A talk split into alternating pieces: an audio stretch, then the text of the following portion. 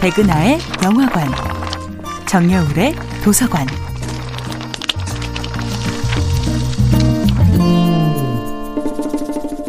안녕하세요. 여러분과 아름답고 풍요로운 책 이야기를 나누고 있는 작가 정여울입니다.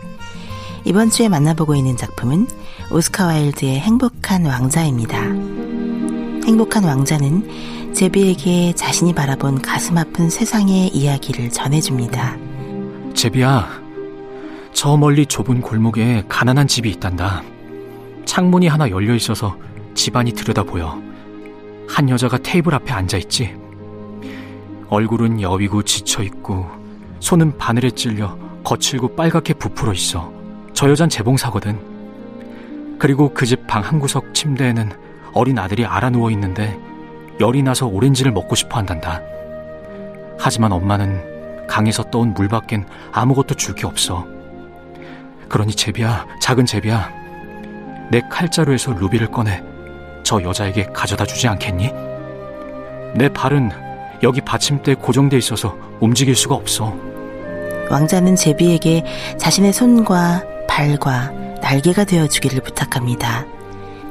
제비는 왕자의 눈물에 마음이 약해져 부탁을 들어줍니다.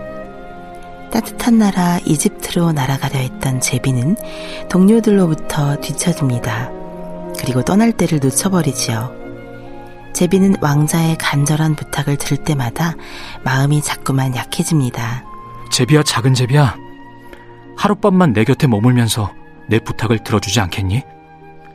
아이는 너무도 목말라 하고 엄마는 너무도 슬퍼하고 있구나.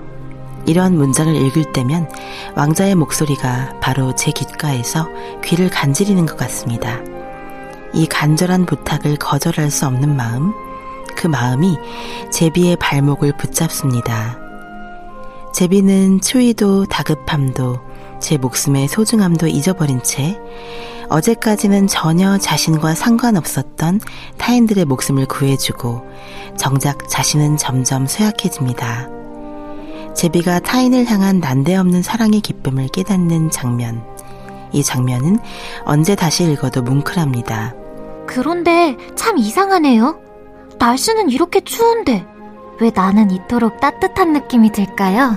왕자는 다정하게 속삭입니다. 그건 네가 착한 일을 했기 때문이야. 이제 왕자와 제비는 마치 한 몸처럼 하나의 거대한 사랑을 실현하게 된 것입니다. 정야울의 도서관이었습니다.